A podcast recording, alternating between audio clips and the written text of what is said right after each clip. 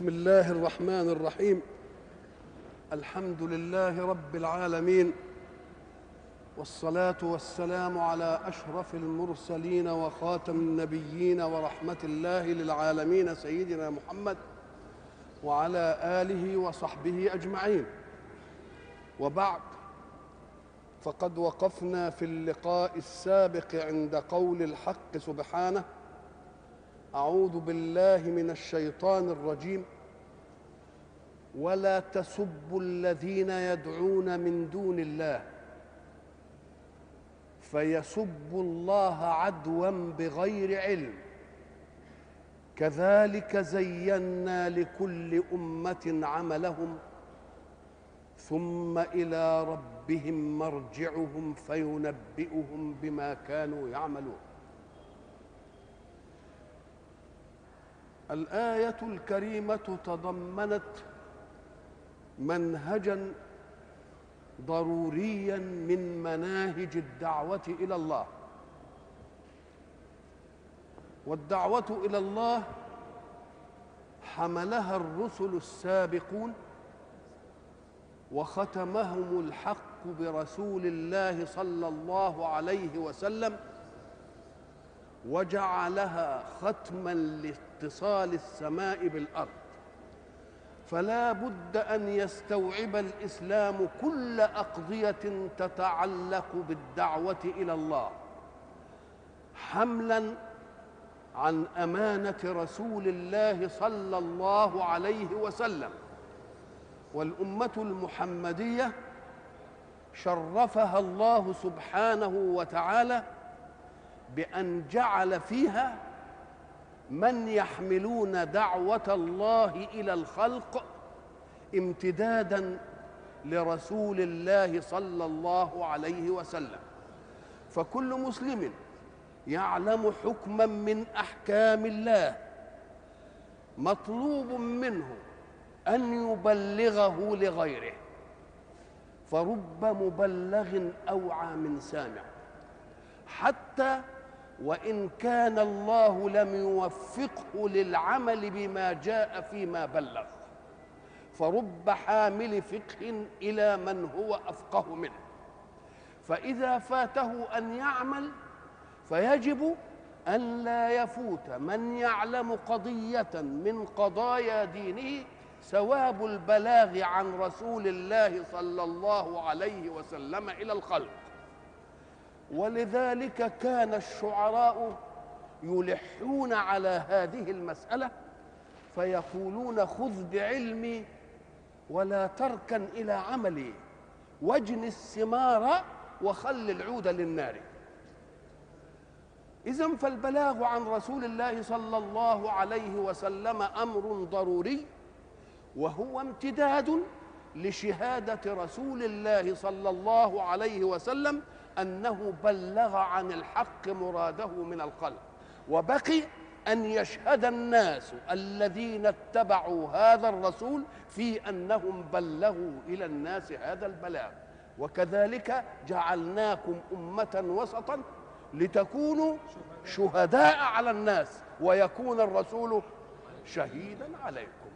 اذا فكما أن الرسول سيشهد بأنه بلغنا فمن صميم المنهج أن يشهد أتباعه أنهم بلغوا الناس. فإن حدث تقصير في البلاغ إلى الناس فستكون المسؤولية عم عم على من اتبع رسول الله صلى الله عليه وسلم ولم يؤد أمانة الرسول عليه الصلاة والسلام إلى الناس أجمعين. ومنهج الدعوة كما قلنا منهج صعب لأن الدعوة إلى الله تتطلب أن يأخذ الداعي يد الذين ينحرفون عن منهج السماء اتباعا لشهوات الأرض وشهوات الأرض جاذبة دائما للخلق لأنها تحقق العاجل من متع النفس. والدين كما يقولون يحقق آجلا وذلك ظلم للدين.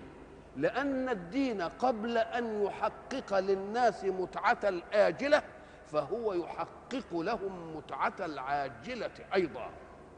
لأن الناس لو تمسكوا بمنهج الله في ولا تفعل عاشوا حياة طيبة لا حقد فيها ولا استغلال ولا ضغن ولا سيطرة ولا جبروت فيصبح الناس جميعا في أمان. وهل يتطلب منهج الله في الأرض إلا أن يكون الناس في ذلك السلام وذلك الأمن؟ اذا فلا تقولوا إن الدين ثمرته في الآخرة. قولوا لا الدين ليس مهمته الآخرة.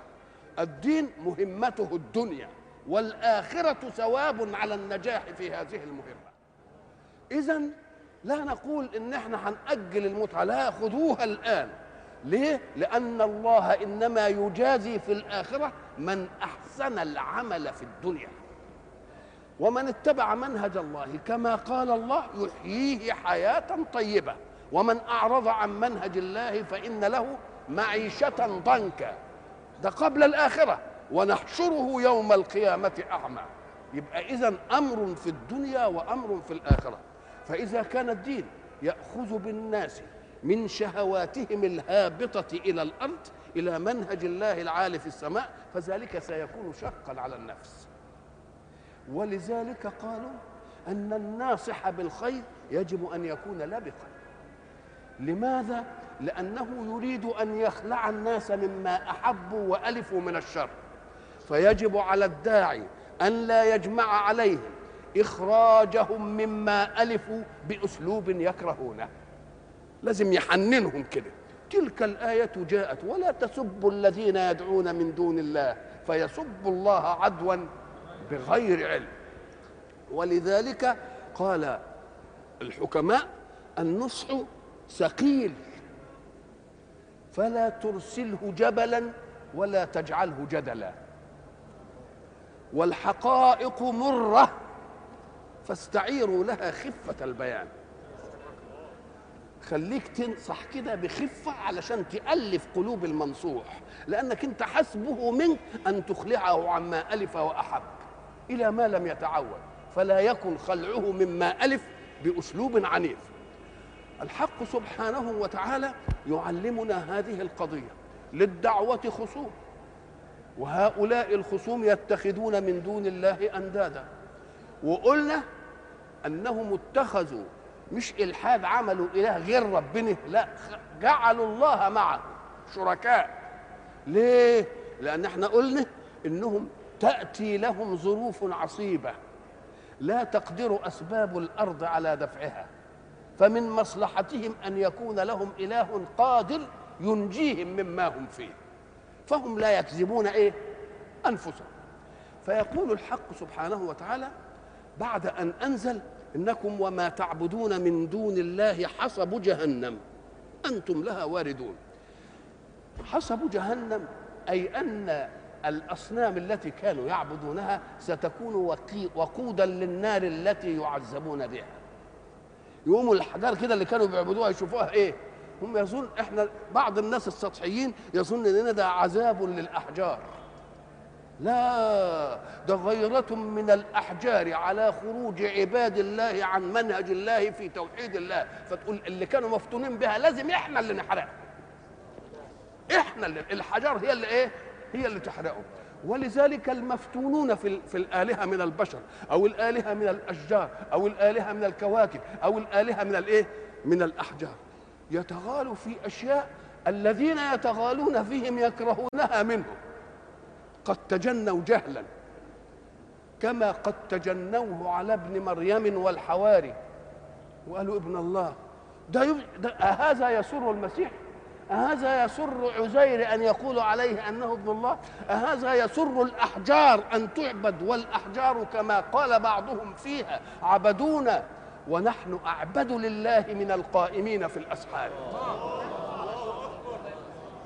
عبدونا ونحن أعبد لله من القائمين في الأسحار. اتخذوا صمتنا علينا دليلا. فغدونا لهم وقود النار. للمغالي جزاؤه. والمغالى فيه تنجيه رحمة الغفار. إذا فالذين يسبون من يعبده الذين أشركوا من يعبده الذين أشركوا بالله بتسبوا الأصنام ليه؟ الأصنام ذنبها إيه؟ ده في الواقع أنتم كان يجب تتلطفوا للأصنام دي تقولوا لها يا أصنام إيه إحنا مالنا بركة انت. دول مفتونين وأغبياء. طب الأصنام ذنبها إيه؟ انما إنما تسب من؟ من يعبد الأصنام. فإذا كان الحق سبحانه وتعالى يعلمنا تعليما أن لا نظلم المتخذ إلها. لأنه معذور ملوش دعوة بالحكاية دي. هم اللي هم اللي مجانين. وهو ذنبه إيه؟ أدي واحدة. الشيء الآخر أنك إذا سببته والسب هو ذكر قبيح. والشتم والذم والهجاء. ستحفظ من يتمسك بعبادته فيرد عليك ليسب إلهك. فتبقى أنت سبيت إله باطل. وهم سبوا إله حق يبقى إحنا كسبنا حاجة إحنا؟ آه ما كسبناش. فقال بقى لا خدوا بالكم. ولا تسبوا الذين يدعون من دون الله. يحصل منهم إيه؟ فيسبوا الله عدوا أو عدوا وعدوانا وطغيانا بغير علم بقيمة الحق سبحانه وتعالى. ويجب أن نصون الألسنة حتى التي لا تؤمن بالله أن تجترئ على سب الله.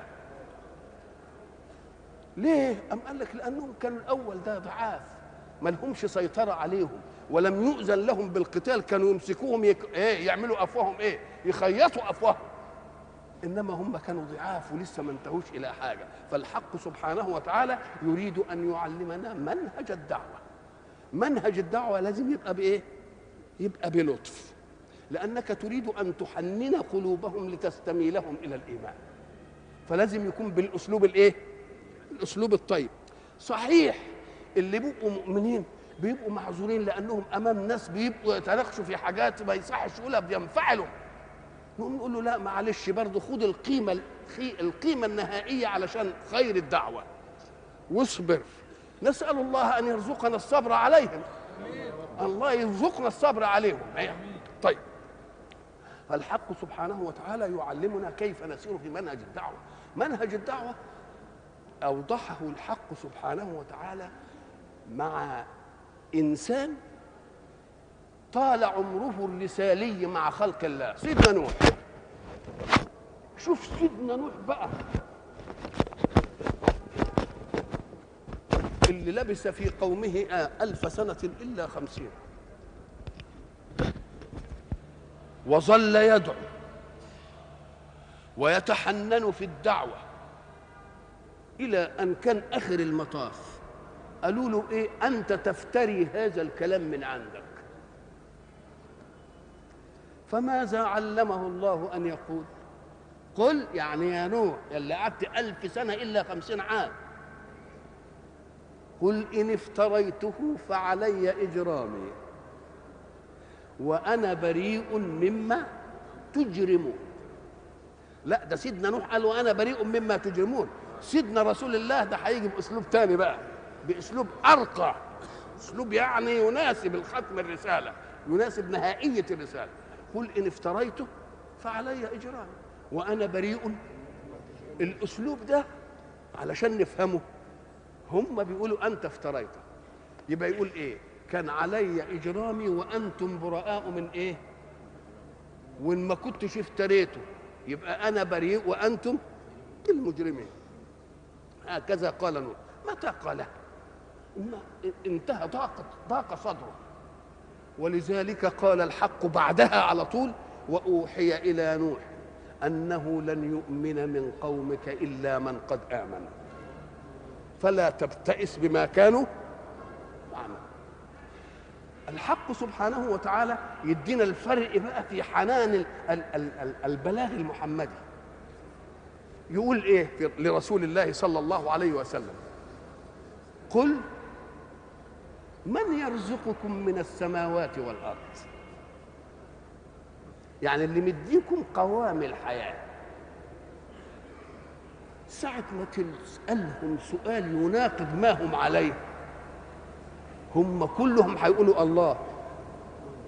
ولكن هبة السؤال عليهم جعلتهم يضطربون. إذا كان الله هو الذي يرزق لماذا لم نتجه إليه؟ فيتلجلجون. فيسعف الله رسوله. قل لهم أنت كل من يرزقكم من السماوات والأرض هيطلبكم لأن الجواب مش في مصلحة سلوكهم كل الله. كل الله. وإنا أي رسول الله ومن معه أو إياكم يا كافرين به لعلى هدى أو في ضلال مبين. ما قال لهمش أنا على هدى؟ وانتوا اللي على ضلال. قال منهجنا ومنهجكم ما يتحدوش الاثنين. لازم واحد على هدى وواحد على ضلال. بس أنا مش هقول مين اللي على هدى ومين اللي على ضلال. ليه ما يقولش؟ قال لأنه واثق. من أنهم لو أداروا المسألة على عقولهم وعلى بصائرهم فلن يجدوا جوابا إلا أن رسول الله على الهدى وأنهم على الضلال. فسابهم هم يقولوا بقى الرسول اللي جاي هادي يقول لهم وإنا أو إياكم لعلى هدى أو في ضلال مبين. يقول له دي بتتعجبها؟ طب ده هو عملها هنا بالتسوير طب شوف الثانية دي. قل لا أسألكم لا قل لا لا لا نسأل عما إيه؟ لا تسألون عما أجرمنا ولا نسأل عما ما قالش تجرمون. خلى الجريمة ويمين. لا تسألون عما أجرمنا. خلاص؟ ولا نسأل كان بس على الأقل المساواة تقتضي قال ولا نسأل عما تجرمون. لا ما قالش كده. لا تسألون عما أجرمنا. نسب الإجرام لهم آه ولا نسأل عما تعملون. إيه الأدب العالي ده واللطف؟ أما قال لك لأنه يريد الحق سبحانه وتعالى أن لا يترك لغرائزهم مكانا للإيباء عليه. ما يجدوش وسيلة علشان ينفروا من الدعوة. فالحق سبحانه وتعالى يعلمنا بهذا الأسلوب ولا تسبوا الذين يدعون من دون الله فيسبوا الله عدوا بغير علم. ولذلك تجد كما قالوا لنوح أم يقولون افتراه برضه هيقولوا لرسول الله أم يقولون افتراه طيب إذا كنتم علمتم أنني افتريت هذا القرآن وعرفت الفزورة إنني جايبه من عندي وبنسبه لله كذبا مش عرفتوا الحكاية دي؟ طب آه طب فأتوا بعشر سور مثله مفتريات. طب ما تفتروا أنتوا رخرين طب ما دام عرفتوا ان أنا افتريت خلاص افتروا إيه؟ ومش بقول لكم أنتوا بس وادعوا من استطعتم. وتكتلوا جميعا علشان تجيبوا عشر إيه؟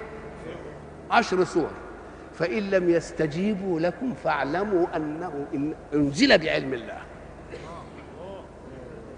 إذا ما استجابوش بقى وقعدوا ويا بعض كده وجمعوا بعض كده وجابوا بقى عشر آيات اعلموا أنتم أن هذا نزل بمين؟ بعلم الله. ولا تسبوا الذين يدعون من دون الله فيسبوا الله عدوا بغير علم. طب أهي مقاطعة؟ لا. انقل إلى لطف الجدل. خلي الجدل إيه؟ لطيف. الجدل اللطيف يقوم يقول مثلا إيه؟ إن الذين تدعون من دون الله عباد أمثالكم. الذين تدعون من دون الله عباد أمثالكم. وان كنتوا عايزين تشوفوا الحكاية دي طب ما تقولوا لهم تعالى استجيبوا لنا واعطونا اللي عايزين مش هتلاقوهم لا يجاوبوا لأن لا أرجل لهم يمشون عليه. أدي واحدة ولا لهم أيدي يبطشون بها ولا لهم أعين يبصرون بها ولا لهم آذان يسمعون إيه؟ يسمعون بها. طيب إن الذين تدعون من دون الله لن يخلقوا ذبابا ولو اجتمعوا له. في أقل من الذباب في عرفكم لن يخلقوا ذبابا ولو اجتمعوا له. ومش بس خلق الذباب لا وإن يسلبهم الذباب شيئا لا يستنقذوه. طب خليك قاعد تاكل كده عسل وبعدين الذبابة جت وقعت على العسل وخدت في رجلها شوية من العسل وطارت. إن كنت بقى دبر وفتوه امسك الذبابة وخد منها العسل اللي خدته. شوف الضعف إيه؟ ضعف الطالب والمطلوب. يبقى إيه الحكاية؟ إن الذين تدعون من دون الله إيه؟ لن يخلقوا ذبابا ولو اجتمعوا له وإن يسلبهم الذباب شيئا لا يستنكر. ما يقدروش يردوه. ضعف الطالب والمطلوب. ادي الايه ادي الجدل. الجدل اللي هو يخلي المجادل يخجل من نفسه. لكن إذا شتمت وهبلت وبتاع إيه دي؟ طب ما أنت جعلت جعلت له عذرا في الحفيظة عليك وفي الانصراف. بس إحنا بنقول نسأل الله إنه يدينا طولة البال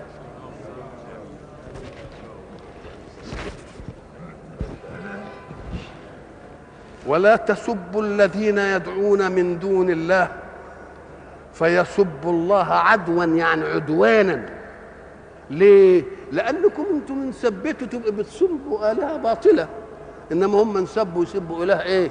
يبقى عدوان ولا مش عدوان؟ نعم كذلك زينا لكل أمة عملهم حين يعلمنا الجدل عشان أمر الدعوة ونخليها كده لطيفة قال ذلك تزيين للدعوة. الدعوة في ذاتها جميلة أوي.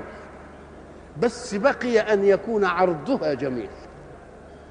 التاجر يبقى عنده بضاعة يمكن كويسة أوي أوي أوي أوي إنما إيه, إيه؟ منعكشها وعامل ومش عارف إيه وحاطط ده على دي وملخبطة ومكرمشة وبتاع. إنما واحد تاني يمكن بضاعته أقل وإيه وعامل لها الفترينه كده وجايب ناس يرضوها مش عارف. أو ده التزيين. التزيين هو إيه بقى؟ تصعيد الحسن.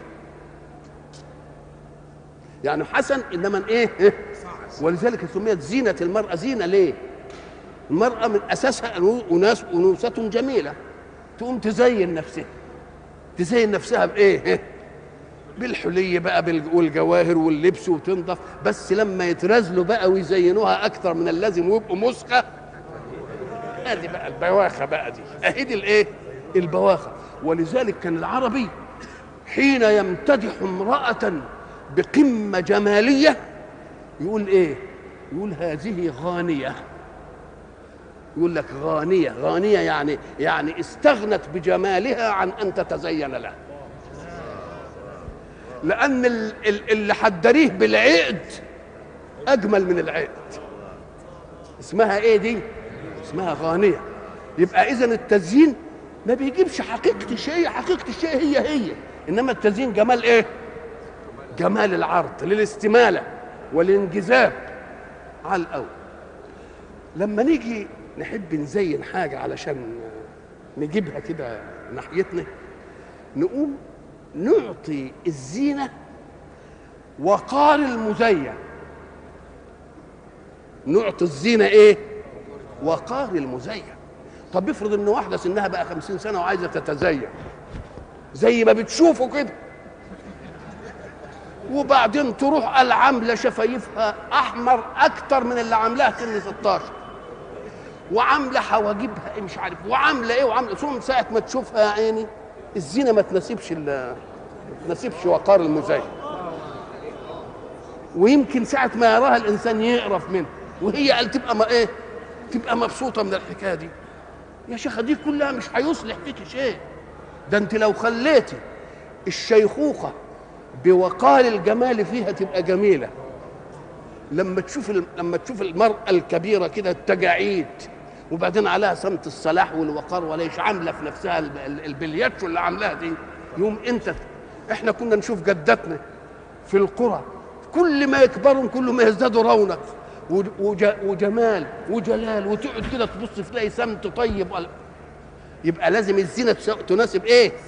تناسب وقار الايه؟ وقار المزين وكذلك زينا لكل أمة عملا. ما هي الأمة؟ الأمة هي الجماعة التي لها انتماء يجمع أفرادها أمة عربية يبقى عرب. مش كده؟ أمة إنجليزية يبقوا إنجليز. لكن إحنا عندنا أمتنا ملهاش لا وطن ولا لها لون ولا لها جنس ولا لها لغة. يبقى أمة إسلامية. هيدخل فيها مين؟ العربي. والعجم والأسود والأبيض والأصفر. الله. يبقى أوسع رقعة في الام في ال... في, ال... في الام إيه؟ الرقعة الإسلامية. زينا لكل أمة عملهم فإن كانت الأمم السابقة زينت لتناسب عصرا محدودا وزمنا محدودا فإحنا بنزينكم تزيين يناسب كل اذواق الدنيا. ليه؟ لأنكم ستواجهون كل هذه الاطلاق فلا بد أن يكون في استمالة لهذا ولهذا ولهذا ولهذا. ولذلك رسول الله صلى الله عليه وسلم حينما جاءت الدعوة ولسه الدعوة ضعيفة تقوم تلتفت تلاقيه آه، عمل عناصر الأمة دي. يقوم يخلي بلال الحبشي هو اللي يقدم. بلال الحبشي هو اللي يقدم؟ آه هو اللي يقدم. ويجي على سلمان وهو فارس يقول سلمان منا آل البيت. ويجي سيدنا عمر يمسك صهيب وهو رومي. يقول نعم العبد صهيب لو لم يخف الله لم يعصي. يعني عدم عصيانه لله طبيعة فيه حتى وإن لم يكن هيخاف النار. الله. يبقى إذا المسألة دي إيه؟ دي, دي صحيح دي الأمة. فإذا كنا قد زينا لكل أمة من الأمم الماضية عملهم فتزيين أمتكم يجب أن يكون مناسبا لمهمتها زمانا ومكانا وأجناسا وألوانا ولغات. يبقى ما فيش يبقى زينة أكثر من إيه؟ من أمر. طب وكذلك زينا لكل أمة. يعني كما أردنا أن نزينكم بحسن أسلوب منهج الدعوة. لأن الأسلوب ملوش دعوة بالدعوة بقى. الدعوة كويسة قوي بس أسلوب العرض. فإحنا بنزينكم كما زينا إيه؟ وأنتم أولى بالتزيين لأنكم مستوعبون لكل إيه؟ حضارات الدنيا وانتماءات الدنيا. فيجب أن يكون تزيينكم مناسب لإيه؟ لمهمتكم. زينا لهم قال علمناهم إيه منهج الله تعرضوه كيف؟ اعرضوه بإيه؟ بالحكمة والموعظة الحسنة. وزي ما قال لهم ما تسبوش الذين يدعون من دون الله فيسبوا الله عدوا بغير علم. كل دي تزيين لمين؟ للدعوة. وفيه تزيين آخر وهو أننا لم نقل إن دي أمر في قوانين تفرض لصالح المحكومين. إنما ساعة ما تفرض تفرض بجبارية السطو كان ممكن هو اللي خلينا نقول اعملوا كذا واعملوا كذا واعملوا كذا واعملوا كذا. هو أمر كده. لكن اعملوا كذا لأنه يعمل لكم كذا. واعملوا كذا لأنه يديكم الثواب الفلاني. واعملوا كذا علشان تبقى مصالحكم متحدة علشان تتساندوا بيدينا علة لكل إيه؟ لكل شيء. يبقى ده تزيين ولا لأ؟ يبقى تزيين تصعيد للحسن. تصعيد لإيه؟ للحسن. وكذلك زينا لكل أمة إيه عملهم؟ بأن إيه؟ وضحنا لهم منهج نقل الدعوة إلى الغيب وبينا لهم ثواب المحسن والمطيع في الآخرة. وجعلناه موضع المدح. وجعلناه زي كما قلنا سابقا موضع لقائه للرب المنعم. لأن الناس حينما ينعمون نعيم الآخرة ونعيم ملوش حدود لأنه على إمكانيات الحق سبحانه وتعالى. ألا يشتاقون ويستشرفون إلى من ما المنعم ده؟ يقوم يقول لهم أنا المنعم ويتجلى عليهم. أدي الحسنى وإيه؟ الحسنى وزيادة. وكذلك أي كما زينا للأمم السابقة أعمالهم. طيب الأمم اللي هي أمة الإجابة ولا أمة الدعوة ولا أمة إيه أم قال لك لا أمة الإجابة لأن التزيين الخاص ده بيربي مين؟ بيربي الدعاء إلى منهج الإيه؟ إلى منهج الله إحنا زينا لهم أعمالهم طب وغيرهم؟ أم قال لك غيرهم لو فطن لا لوجب أن يبحث لنفسه عن عمل ككائن حي ليه؟ قال لك لأنه لو استقرأ الوجود الذي بين يديه وخلفه وعن يمينه وعن شماله لوجد أن لكل كائن مهمة. التراب له مهم. فيه العناصر اللي بتمد الزرع بتاعنا بإننا وفيه اللي بناخد منه العناصر اللي بنعملها الحديد وبنعمل منها البرونز وبنعمل منها الذهب وبنعمل منها ادي التراب. طيب.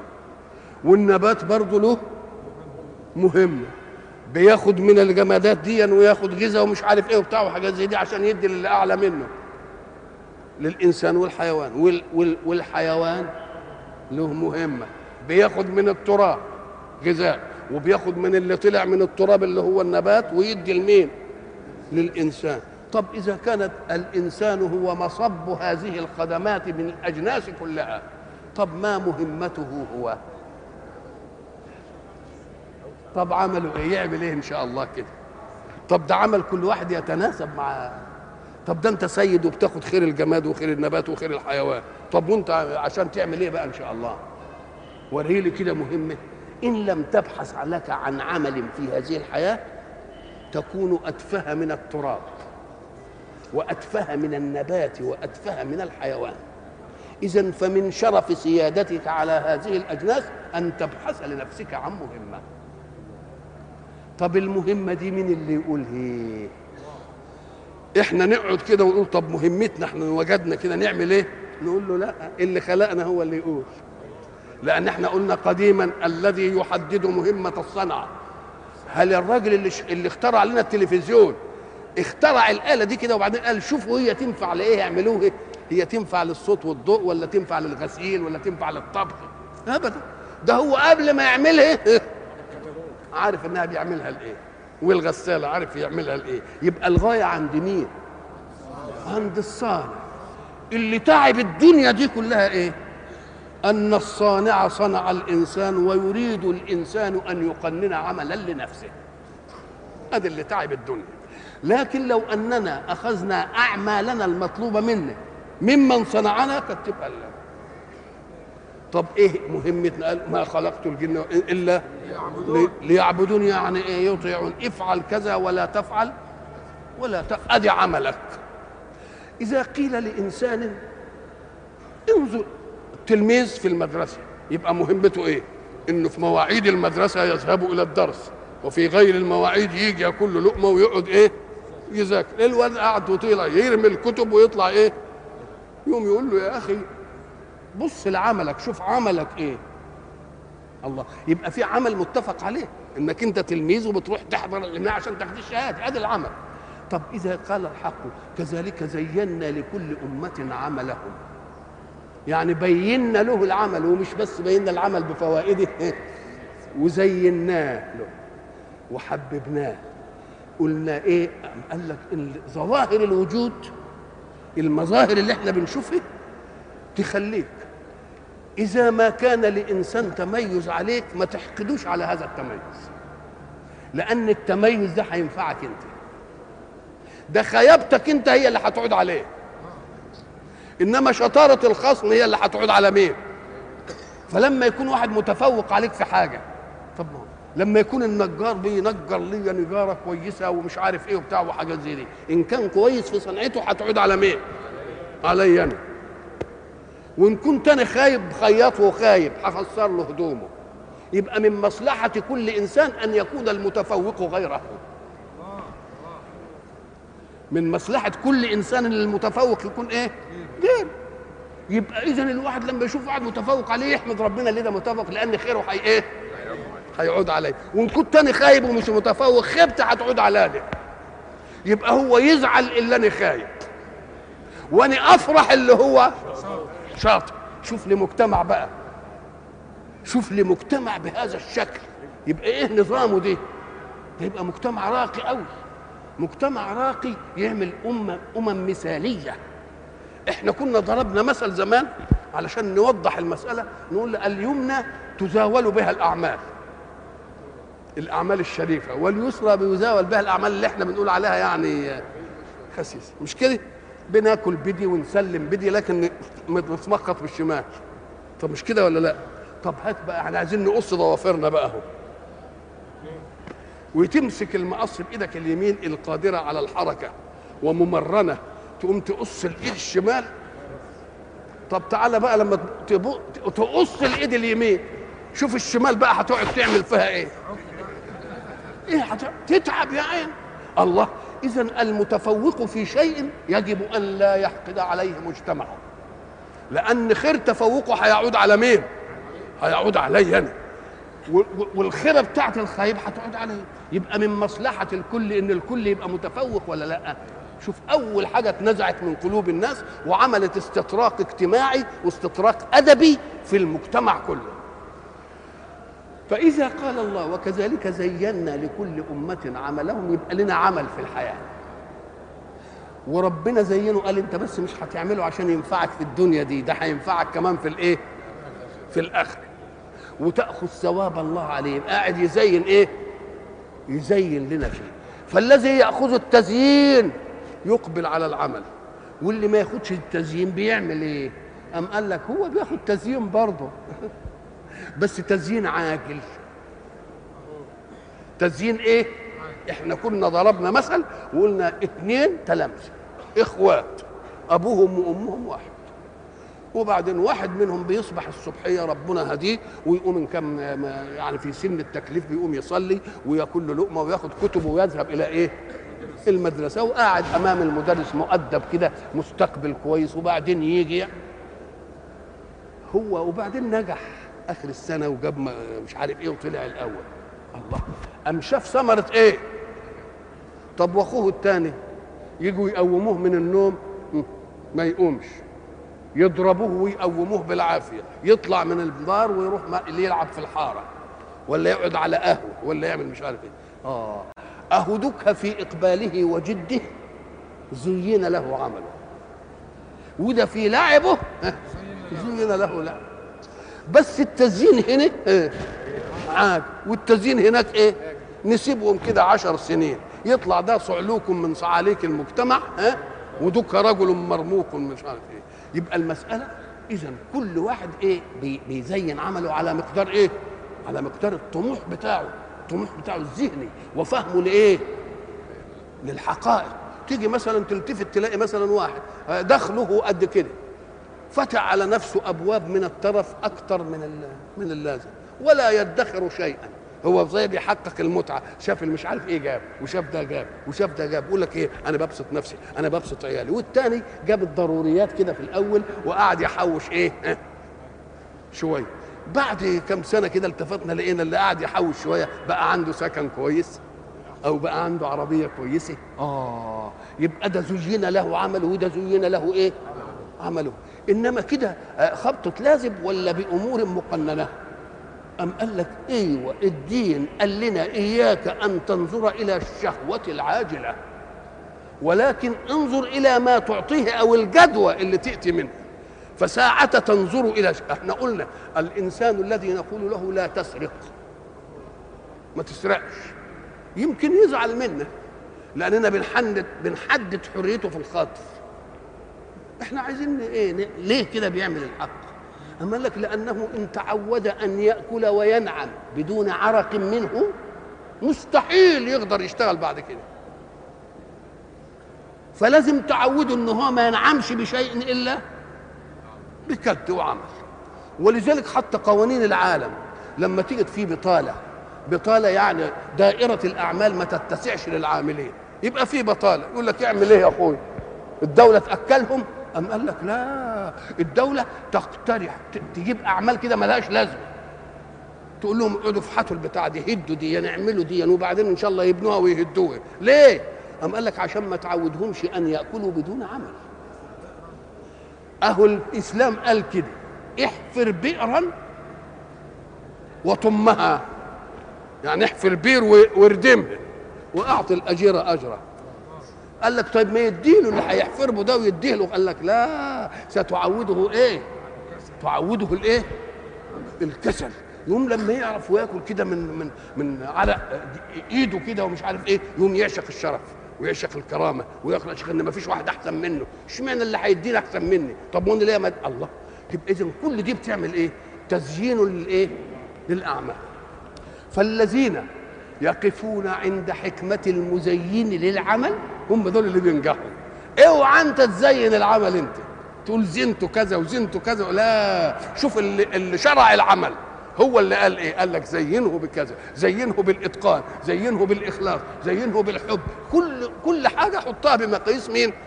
بمقاييس الحق سبحانه وتعالى. لأن مقاييسنا بتغلط ولا ما بتغلطش؟ مقاييسنا بتغلط. ثم إلى ربهم مرجعهم. وما دام المرجع لمن أوجد العمل منهجا فافعل ولا تفعل ولا تفعل. والمرجع لمن وضع التزيين يبقى علشان ناخد الكرامة منه وناخد المنهج منه. على مقدار ما أخذت من منهجه تأخذ من من كرامته. واقسموا بالله جهد أيمانهم. اقسموا بالله. يبقى عندنا قسم وعندنا مقسم به وعندنا مقسم وعندنا مقسم عليه. طب المقسم به هو مين؟ الله. اقسموا بالله يعني قال بالله أو والله. طيب والمقسم هو الجماعة المخالفين لرسول الله. طيب أقسموا إيه؟ لماذا يقسمون؟ حين يأخذهم الجدل بمنطق الحق فيغلبهم يقولوا صحيح بس إحنا عايزين علامة بقى. وأقسموا بالله جهد أيمن. أنتم أقسمتم بالإله اللي إحنا بندعوكم إليه. تبقوا قربتوا منه ولا ما قربتوش؟ لأنك لا تقسم إلا بعظيم في عينيك. وما دام أقسمت بالله يبقى دي أول الإيه؟ طيب الدخول علينا. وأقسموا بالله. ومش بس قسم بس كده. وأقسموا بالله جهد أيمانه. الجهد والمشقة. والجهد هو الطاقة. يعني بالغوا في القسم مبالغة تجهده. والمبالغة التي تجهد في القسم إنك أنت تبين لمن تقسم له. أنك حريص على أن تبر القسم وتوفيه. وتأكد له المسائل دي كلها. حتى يتبين له في ظاهر الأمر كده إنك أنت مخلص في الإيه؟ في القسم دي. وأقسموا بالله جهد أيمانهم. الجهد قلنا إيه؟ المشقة والجهد هو الإيه؟ الطاقة. أفرغوا جهدهم ومشقتهم في القسم. وإفراغ الجهد والمشقة في القسم معناه أنك أعلنت أنك تقسم قسما محبوبا لك والمحبوب لك أكثر أن تنفذ هذا الإيه؟ هذا القسم. وأقسموا بالله جهد أيمانهم. لئن جاءتهم آية ليؤمنن بها الله. طب بتقسموا على إنكم إن جاءتكم آية هو أنتم من غير آية؟ أدي أول الخيبة فيهم. طب ما أنتم موجود عندكم آية. ده هو لم يقل لكم إن رسول الله بعد ما أعلن الآية انه صادق في التبليغ عن الإيه؟ آه قال لك دي اسمها إيه؟ مماحكة. مماحكة أن يقترحوا الآيات على الله. يعني يقول له اعمل لنا كذا واعمل لنا كذا واعمل لنا كذا. طيب ألم يقولوا لن نؤمن لك حتى تفجر لنا من الأرض ينبوعا؟ أو تكون لك جنة من نخيل وعنب فتفجر الأنهار خلالها تفجيرا؟ أو تسقط السماء كما زعمت علينا كسفا؟ علشان بقى يوريكم أن القسم قسم مدخول يقولوا كما زعمت علينا كسفا. والزعم ده مطيه الكذب. يبقى بان اول خلل في إيه؟ في القسم. أو تسقط السماء كما زعمت. أي في آيات التي نزلت إيه؟ إن نشا إيه؟ نخسف بهم الايه الأرض. أو نسقط السماء عليهم إيه؟ كسفا. قالوا كده. قال أنت قايل أنت قايل في القرآن اللي أنت قايله إننا نعمل كذا وكذا وكذا. اولا مش مؤمنين بالآية الأصيلة وهو القرآن. ثانيا بيتحدوه في إنه ينزل ال فربنا بيقول اوعوا تسمعوا كلامه. لأن إن إن نزلنا عليهم كسف من السماء يقولوا ده سحاب مركوم ده السحاب هو اللي وقع. ده صعقه نزل الطبيعي كده. ولو نزلنا عليك كتابا في قرطاس فلمسوه بأيديهم لقال الذين كفروا هذا إلا سحر مبين. الله طب برضه لما ننزل الآية هيعملوا لها إيه؟ هيعملوا لها شغلة. طيب ولو فتحنا عليهم بابا من السماء فظلوا فيه يعرجون. لقالوا إنما سكرت أبصارنا. ده أبصارنا مصروفة لأننا مسحورين. يا أغبياء طب أنتوا بتجيبوا ما ينقض منطقكم؟ طب ما دام مسحورين من سحركم الرسول طب ولا ما سحركوش عشان تؤمنوا ليه؟ طب هو خد الناس دول قعد يسحرهم وجابهم بقوا مؤمنين بيه. طب اشمعنى أنتوا حصيتوا عليه بقى؟ لو كان السحر ده يجيبكم جاب الناس كان يجيبكم الاخرين يبقى يبقى يبقى رد منقوض ولا مش منقوض؟ يبقى منقوض وقالوا لن نؤمن لك حتى تفجر لنا من الأرض ينبوعا. أو يكون لك جنة من نخيل وعنب فتفجر الأنهار خلالها تفجيرا أو تسقط السماء كما زعمت علينا كسفا أو تأتي بالله والملائكة قبيلا. وإلى لقاء آخر إن شاء الله. Yeah.